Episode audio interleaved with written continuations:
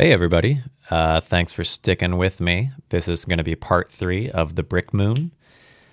If you need to be caught up, the moon, if you remember, has uh, gone up without anyone's permission.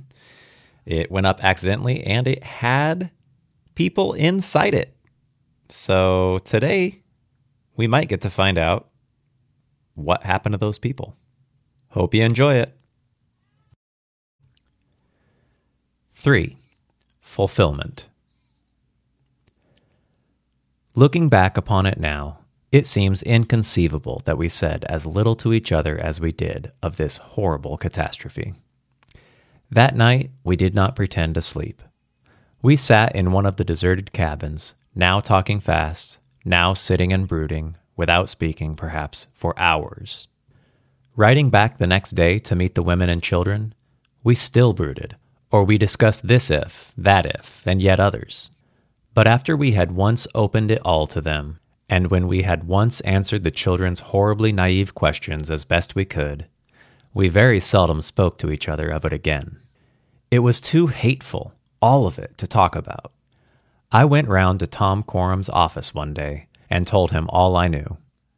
He saw it was dreadful to me, and, with eyes full, just squeezed my hand and never said one word more.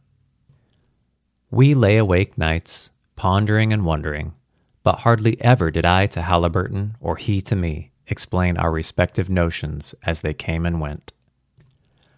I believe my general impression was that of which I have spoken, that they were all burned to death on the instant, as the little aerolite fused in its passage through our atmosphere. I believe Haliburton's thought more often was that they were conscious of what had happened and gasped out their lives in one or two breathless minutes, so horribly long, as they shot outside our atmosphere. But it was all too terrible for words, and that which we could not think upon in those dreadful waking nights, we scarcely whispered even to our wives. Of course, I looked and he looked for the miserable thing, but we looked in vain. I returned to the few subscribers the money which I had scraped together towards whitewashing the moon, shrouding its guilty face with innocent white indeed. But we agreed to spend the wretched trifle of the other money, left in the treasury after paying the last bills, for the largest Alvan Clark telescope that we could buy. And we were fortunate in obtaining cheap a second-hand one, which came to the hammer when the property of Shubael Academy was sold by the mortgagees. But we had, of course, scarce a hint whatever as to where the miserable object was to be found. All we could do was to carry the glass to number nine, train it there on the meridian of number nine, and take turns every night in watching the field, in the hope that this child of sorrow might drift across in its path of ruin. But, though everything else seemed to drift by from east to west, nothing came from south to north, as we expected. For a whole month of spring, another of autumn, another of summer, and another of winter, did Haliburton and his wife and Polly and I glue our eyes to that eyeglass from the twilight of evening to the twilight of morning, and the dead hulk never hove in sight. Wherever else it was, it seemed not to be on that meridian, which was where it ought to be and was made to be. Had ever any dead mass of matter wrought such ruin to its makers, and, of its own stupid inertia, so falsified all the prophecies of its birth? Oh, the total depravity of things. It was more than a year after the fatal night, if it all happened in the night, as I suppose, that, as I dreamily read through the astronomical record in the new reading room of the college library at Cambridge, I lighted upon this scrap. Professor Karl Zita of Breslau writes to the Astronomische Nachrichten to claim the discovery of a new asteroid observed by him on the night of March 31st. He proposes for the asteroid the name of Phoebe. Dr. Zita states that in the short period which he had for observing Phoebe, for an hour after midnight, her motion in right ascension seemed slight and her motion and declination very rapid. After this, however, for months, nay, even to this moment, nothing more was heard of Dr. Zita of Breslau. But one morning, before I was up, Haliburton came banging at my door on D Street. The mood had taken him as he returned from some private theatricals at Cambridge to take the comfort of the new reading room at night, and thus express in practice his gratitude to the overseers of the college for keeping it open through all the 24 hours. Poor Haliburton, he did not sleep well on those times. Well, as he read away on the Astronomische Nachrichten itself, what should he find but this in German? which he copied for me, and then, on all foot in the rain and darkness, tramped over with to South Boston. The most enlightened head professor, Dr. Gmelin, writes to the director of the Pôle Astronomique at St. Petersburg to claim the discovery of an asteroid in a very high southern latitude, of a wider inclination of the orbit, as it will be noticed, than any asteroid yet discovered.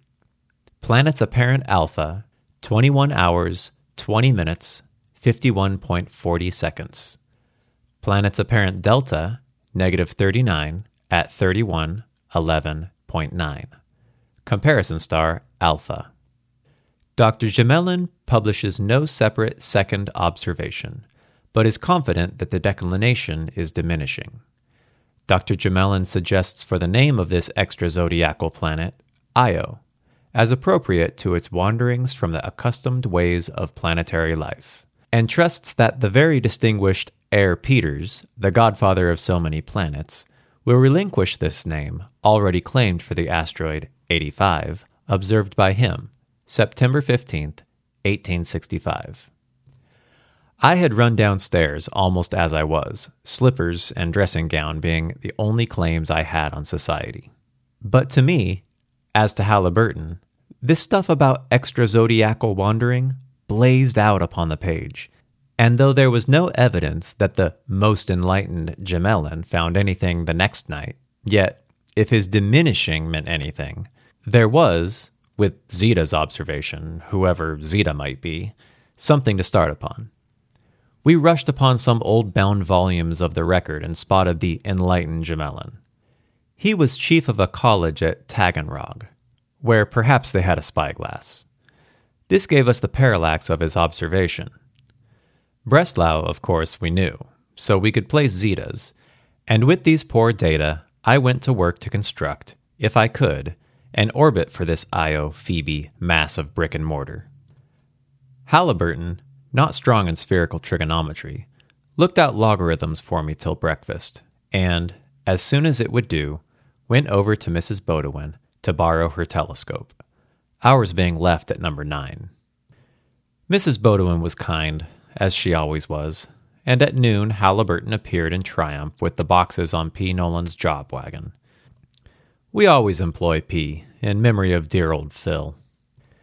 We got the telescope rigged and waited for night, only, alas, to be disappointed again. Io had wandered somewhere else, and with all our sweeping back and forth on the tentative curve I had laid out, Io would not appear.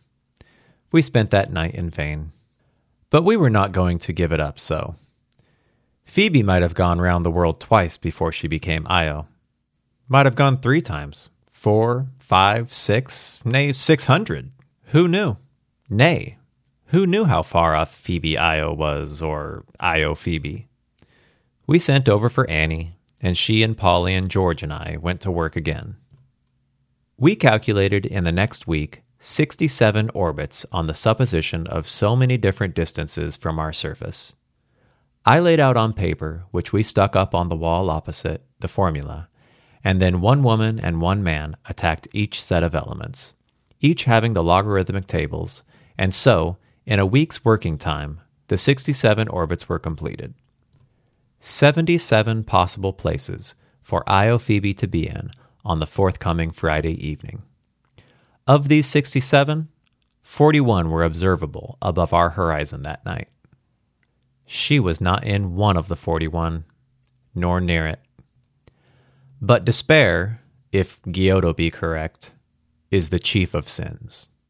So has he depicted her in the fresco of the arena in Padua no sin that of ours. After searching all that Friday night, we slept all Saturday, sleeping after weeping.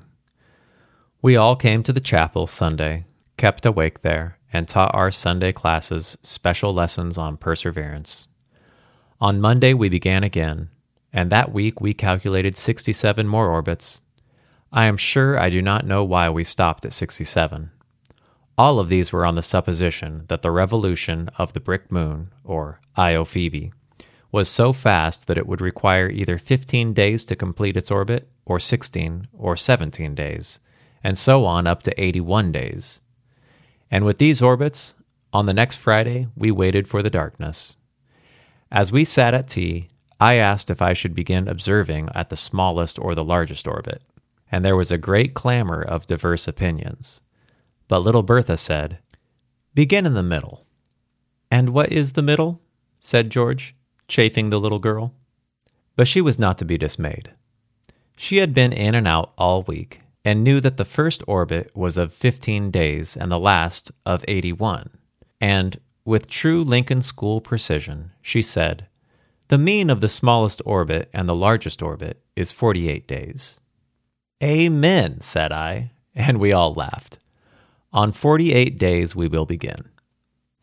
Alice ran to the sheets, turned up that number, and read Right Ascension 27 at 11, South Declination 34 at 49. Convenient place, said George. Good omen, Bertha, my darling. If we find her there, Alice and Bertha and Clara shall all have new dolls. It was the first word of pleasantry that had been spoken about the horrid thing since Spoonwood Hill. Night came at last. We trained the glass on the faded spot. I bade Polly take the eyeglass. She did so. Shook her head uneasily, screwed the tube northward herself a moment, and then screamed, It is there! It is there! A clear disk! Gibbous shape! And very sharp on the upper edge! Look! Look! As big again as Jupiter! Polly was right. The brick moon was found. Now we had found it, we never lost it. Zita and Gmelin, I suppose, had had foggy nights and stormy weather often. But we had someone at the eyeglass all that night, and before morning had very respectable elements. Good measurements of angular distance when we got one, from another star in the field of our lowest power. For we could see her even with the good French opera glass I had, and with the night glass which I used to carry on the South Atlantic Station. It certainly was an extraordinary illustration of Orcutt's engineering ability that, flying off as she did, without leave or license, she should have gained so nearly the orbit of our original plan 9,000 miles from the Earth's center, 5,000 from the surface. He had always stuck to the hope of this, and on his very last tests of the flies, he had said they were almost up to it. But for this accuracy of his, I can hardly suppose we should have found her to this hour, since she failed, by what cause I then did not know, to take her intended place on the meridian of number nine. At 5,000 miles, the moon appeared as large as the largest satellite of Jupiter appears. And Polly was right in that first observation, when she said she got a good disk with that admirable glass of Mrs. Bodewin. The orbit was not on the meridian of number nine, nor did it remain on any meridian. But it was very nearly south and north, an enormous motion in declination, with a very slight retrograde motion in right ascension. At 5,000 miles, the moon showed as large as a circle two miles and a third in diameter would have shown on old Thornbush, as we called her older sister. We longed for an eclipse of Thornbush by B.M., but no such lucky chance is on the cards any place accessible to us for many years. Of course, with a moon so near us, the terrestrial parallax is enormous. Now, you know, dear reader, that the gigantic reflector of Lord Rosse and the exquisite 15 inch refractors of the modern observatories eliminate from the chaotic rubbish heap of the surface of Old Thornbush much smaller objects than such a circle as I have named. If you have read Mr. Locke's amusing moon hoax as often as I have, you have those details fresh in your memory. As John Farrar taught us when all this began, and as I have said already, if there were a state house in Thornbush 200 feet long, the first Herschel would have seen it. His magnifying power was 6,450. That would have brought this deaf and dumb state house within some 40 miles. Go up on Mount Washington and see white sails 80 miles away. Be on Portland with your naked eye, and you will find how well he would have seen that state house with his reflector. Lord Rosse's statement is that with his reflector, he can see objects on Old Thornbush 252 feet long. If he can do that, he can see on RBM objects which are 5 feet long. And, of course, we were beside ourselves to get control of some instrument which had some approach to such power. Haliburton was for at once building a reflector at number 9, and perhaps he will do it yet, for Haliburton has been successful in his paper making and lumbering. But I went to work more promptly. I remembered not an apothecary, but an observatory which had been dormant, as we say of volcanoes, now for ten or a dozen years, no matter why. The trustees had quarreled with the director, or the funds had given out, or the director had been shot at the head of his division. One of those accidents had happened, which will happen even in observatories which have 15 inch equatorials. And so the equatorial here had been left as useless as a cannon whose metal had been stained, or its reputation stained, in an experiment. The observatory at Tamworth, dedicated with such enthusiasm, another lighthouse in the skies, had been, so long as I have said, worthless to the world. In the neighborhood of the observatory, I took lodgings. To the church where worshipped the family which lived in the observatory buildings, I repaired. After two Sundays, I established acquaintance with John Donald, the head of this family. On the evening of the third, I made acquaintance with his wife in a visit to them. Before three Sundays more, he had recommended me to the surviving trustees as his successor as janitor to the buildings. He himself had accepted the promotion and gone, with his household, to keep a store for Haliburton in North Ovid. I sent for Polly and the children to establish them in the janitor's rooms, and, after writing to her, with trembling eye I waited for the brick moon to pass over the field of the 15 inch equatorial. Night came. I was sole alone. BM came, more than filled the field of vision, of course, but for that I was ready. Heavens, how changed! Red no longer, but green as a meadow in the spring. Still I could see black on the green. The large twenty foot circles which I had remembered so well, which broke the concave of the dome, and on the upper edge, were these palm trees? They were. No, they were hemlocks by their shape and among them were moving to and fro flies? Of course not. I cannot see flies, but something is moving, coming, going. One, two, three, ten. There are more than thirty in all. There are men and women and their children. Could it be possible? It was possible. Orcutt and Brannan and the rest of them had survived that giddy flight through the ether and were going and coming on the surface of their own little world, bound to it by its own attraction and living by its own laws. As I watched, I saw one of them leap from that surface. He passed wholly out of my field of vision, but in a minute, more or less, returned. Why not? Of course, the attraction of this world must be very small while he retained the same power of muscle he had when he was here. They must be horribly crowded, I thought. No, they had three acres of surface, and there were but 37 of them.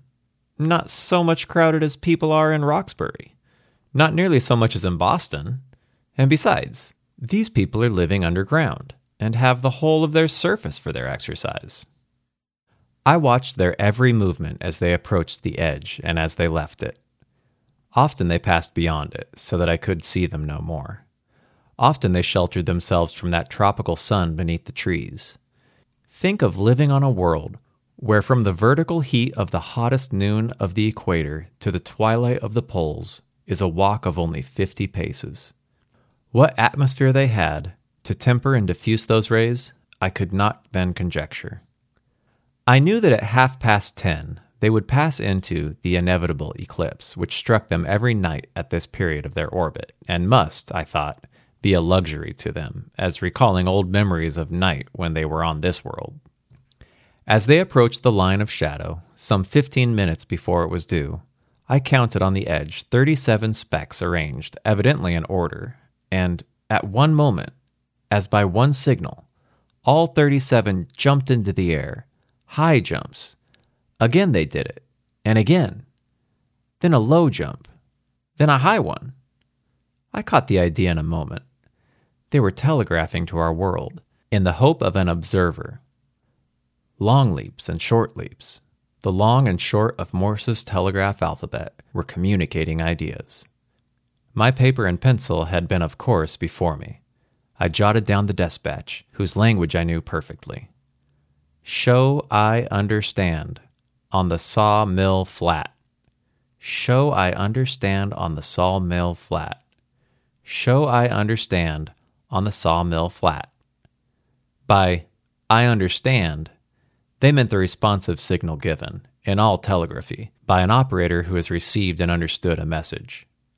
As soon as this exercise had been three times repeated, they proceeded in a solid body, much the most apparent object I had had until now, to circle number three, and then evidently descended into the moon. The eclipse soon began, but I knew the moon's path now, and followed the dusky, coppery spot without difficulty.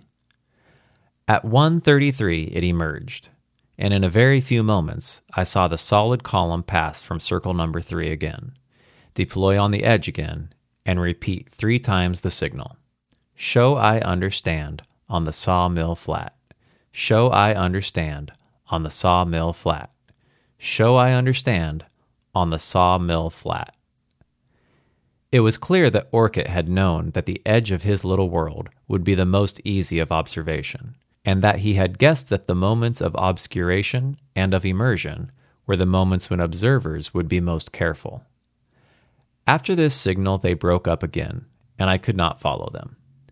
With daylight, I sent off a despatch to Haliburton, and, grateful and happy in comparison, sank into the first sleep not haunted by horrid dreams, which I had known for years. Haliburton knew that George Orcutt had taken with him a good Dollond's refractor, which he had bought in London of a two inch glass.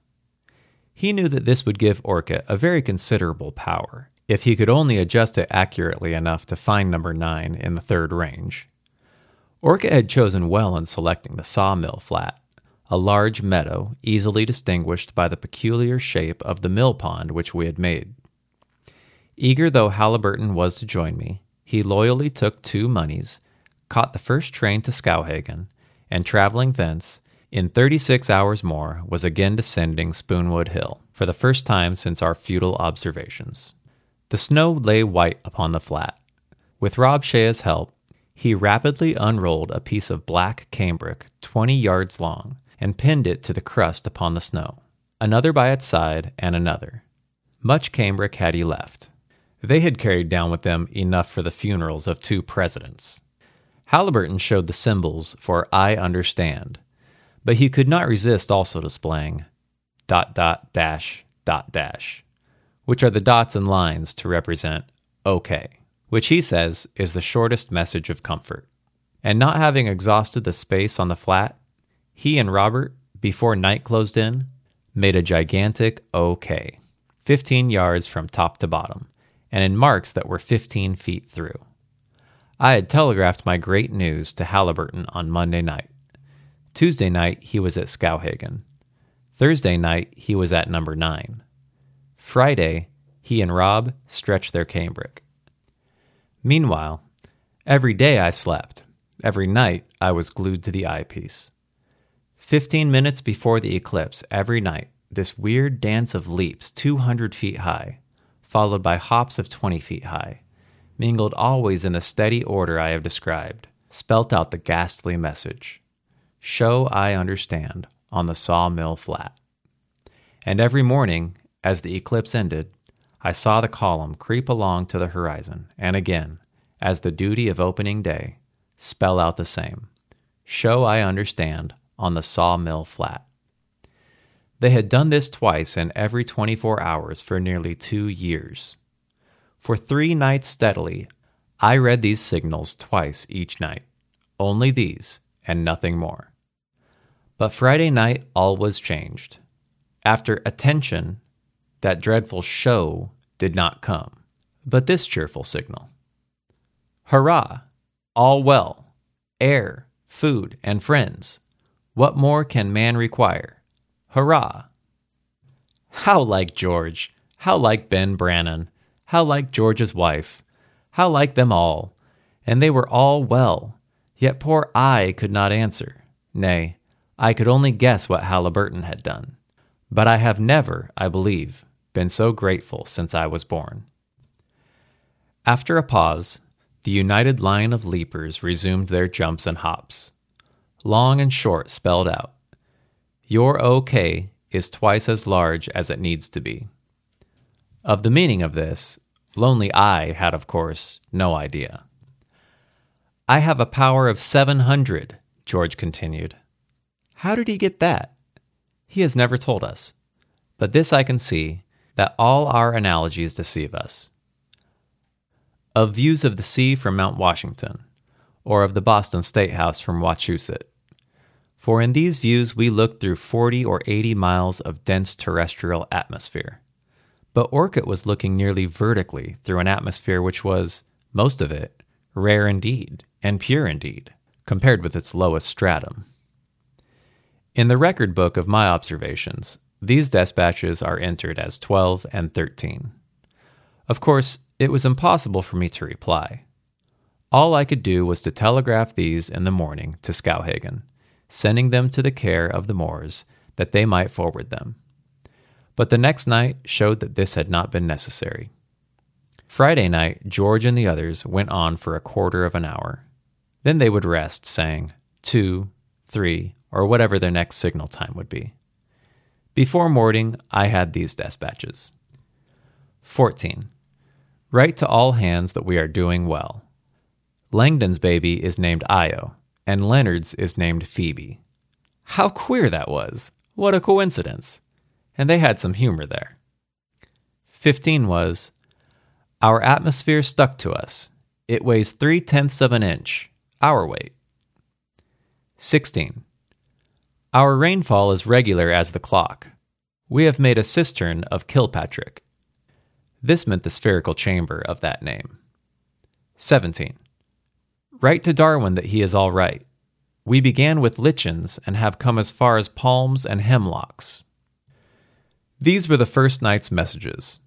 I had scarcely covered the eyeglasses and adjusted the equatorial for the day when the bell announced the carriage in which Polly and the children came from the station to relieve me in my solitary service as janitor. I had the joy of showing her the good news. This night's work seemed to fill our cup. For all the day before, when I was awake, I had been haunted by the fear of famine for them. True, I knew that they had stored away in chambers H, I, and J the pork and the flour which we had sent up for the workmen through the summer, and the corn and oats for the horses. But this could not last forever.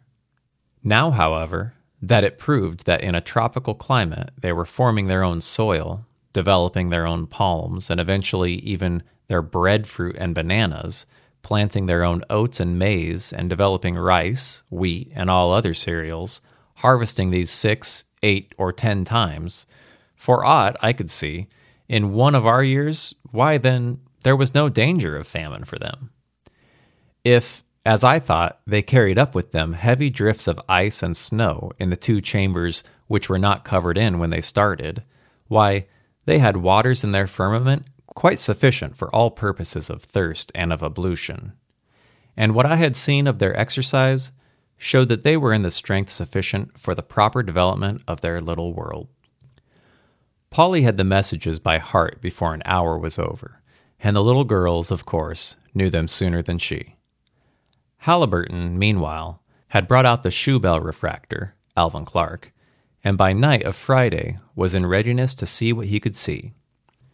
Shubael, of course, gave him no such luxury of detail as did my 15 inch equatorial, But still, he had no difficulty in making out groves of hemlock and of the circular openings. And although he could not make out my 37 flies, still, when 1015 came, he saw distinctly the black square crossing from Hole Mary to the edge and beginning its dervish dances. They were on his edge more precisely than on mine, for Orcutt knew nothing of Tamworth and had thought his best chance was to display for number nine so was it that, at that same moment with me, Haliburton was also spelling out Orcutt and Co.'s joyous hurrah. Stephen, lisps Celia, promise that you will look at yon moon, old thornbush, at the instant I do. So was it with me and Haliburton. He was, of course, informed, long before the Moor's messenger came, that, in Orcutt's judgment, twenty feet of length were sufficient for his signals. Orcutt's atmosphere, of course, must be exquisitely clear.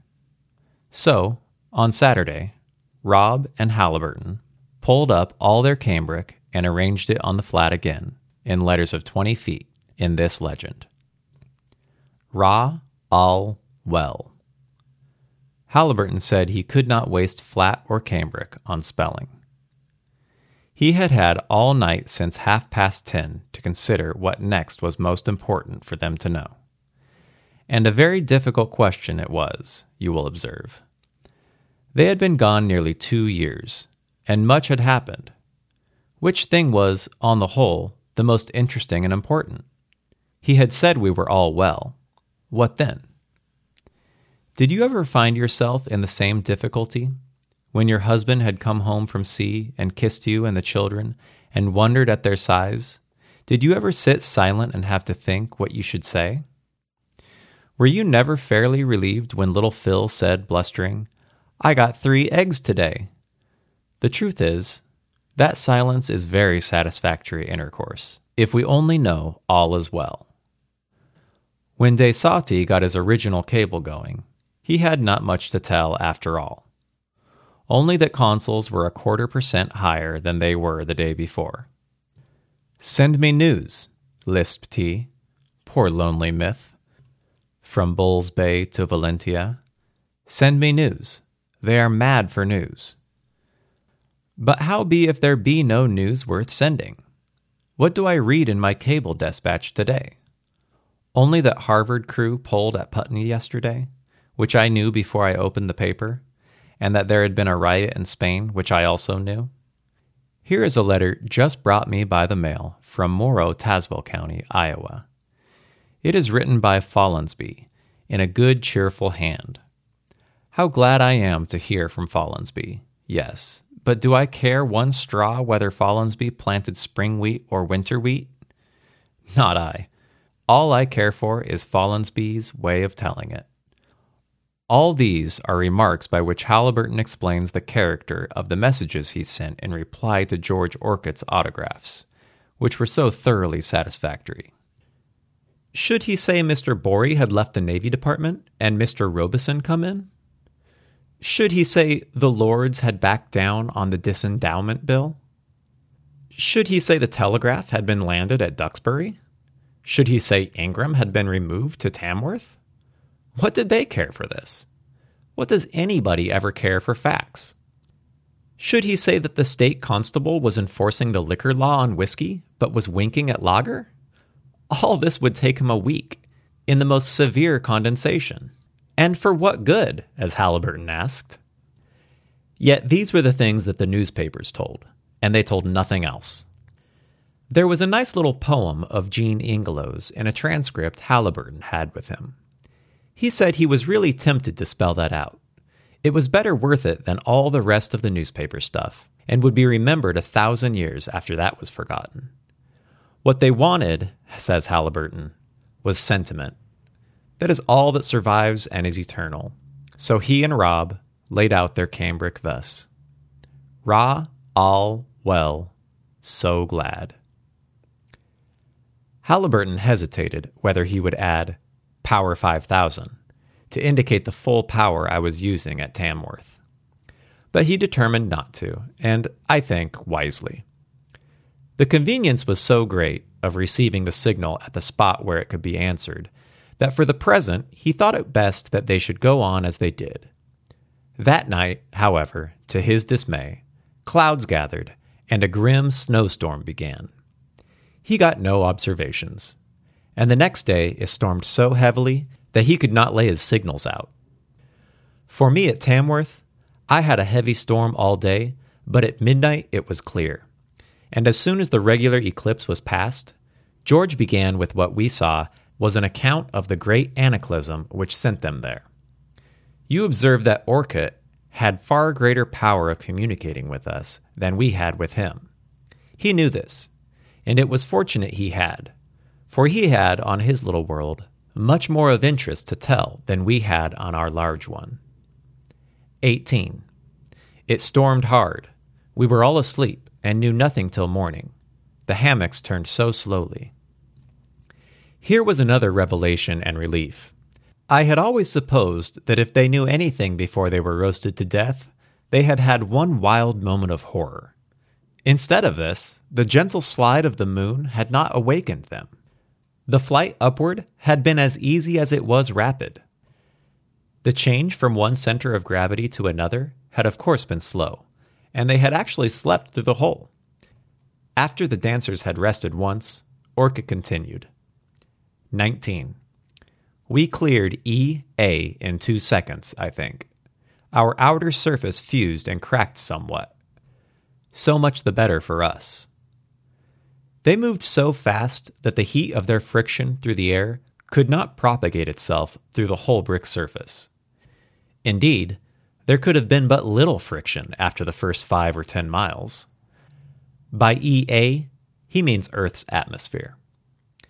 His 20th dispatch is I have no observation of ascent, but by theory, our positive ascent ceased in 2 minutes 5 seconds. When we fell into our proper orbit, which, as I calculate, is 5,109 miles from your mean surface. In all of this, observe, George dropped no word of regret through these 5,000 miles. His 21st dispatch is our rotation on our axis is made once in seven hours, our axis being exactly vertical to the plane of our own orbit. But in each of your daily rotations, we get sunned all around. Of course, they never had lost their identity with us, so far as our rotation and revolution went. Our inertia was theirs. All the fatal flywheels had given them was an additional motion in space of their own. This was the last dispatch before daylight of Sunday morning, and the terrible snowstorm of March sweeping our hemisphere cut off our communication with them, both at Tamworth and Number 9, for several days. But here was ample food for reflection.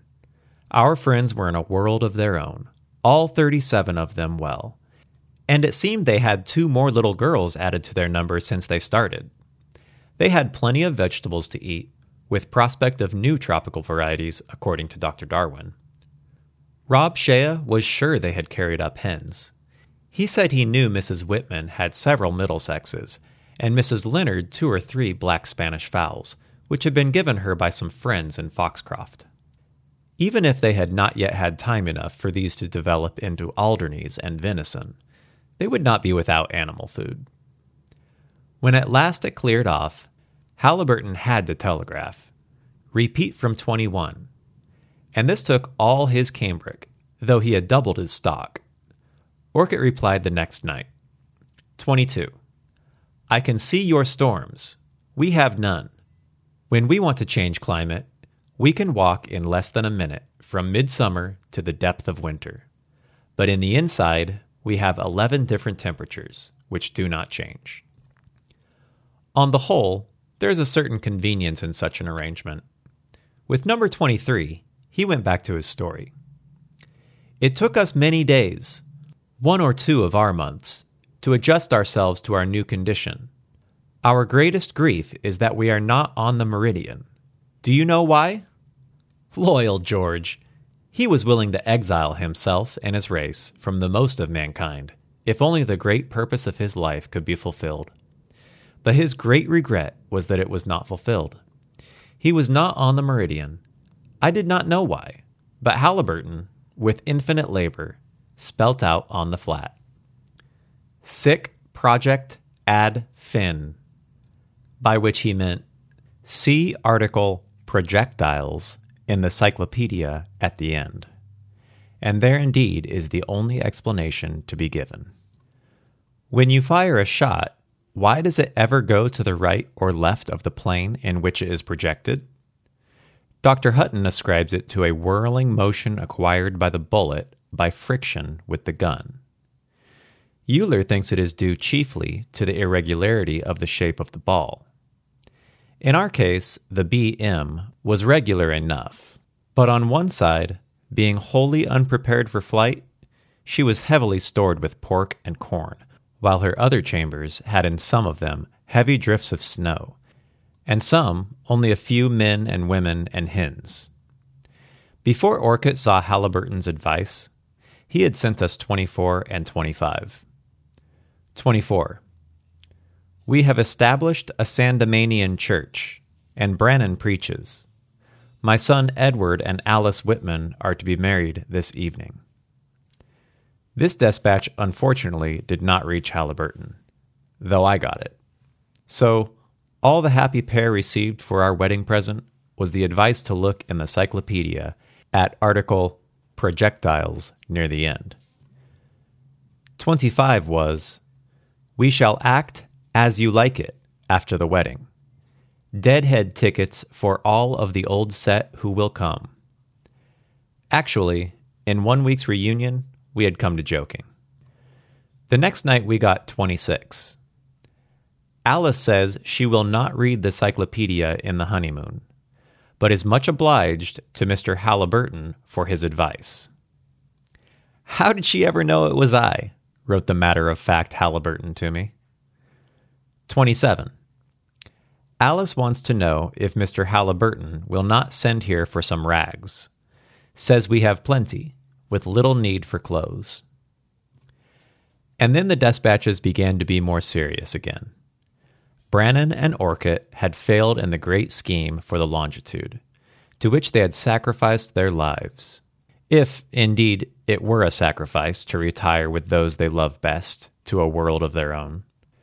But nonetheless, they did devote themselves, with the rare power of observation they had, to the benefit of our world.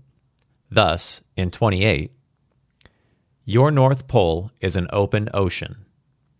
It was black, which we think means water, from August 1st to September 29th. Your South Pole is on an island bigger than New Holland. Your Antarctic continent is a great cluster of islands. 29. Your Nyanzas are only two of a large group of African lakes. The green of Africa, where there is no water, is wonderful at our distance. 30. We have not the last numbers of foul play. Tell us, in a word or two, how they got home. We can see what we suppose their island was. 31. We should like to know who proved right in He Knew He Was Right. This was a good night's work, as they were then telegraphing. As soon as it cleared, Haliburton displayed Best Hopes, Carrier Ducks. This was Haliburton's masterpiece. He had no room for more, however, and was obliged to reserve for the next day his answer to number 31, which was simply she. A real equinoctial now parted us for nearly a week. And at the end of that time, they were so low in our horizon that we could not make out their signals. We and they were obliged to wait till they had passed through two thirds of their month before we could communicate again. I used the time in speeding to number nine. We got a few carpenters together and arranged on the flat two long movable black platforms, which ran in and out on railroad wheels on tracks from under green platforms, so that we could display one or both as we chose, and then withdraw them. With this apparatus, we could give 45 signals a minute, corresponding to the line and dot of the telegraph, and thus could compass some 20 letters in that time, and make out perhaps 250 words in an hour. Haliburton thought that, with some improvements, he could send one of Mr. Buchanan's messages up in 37 working nights. Well, they're all okay.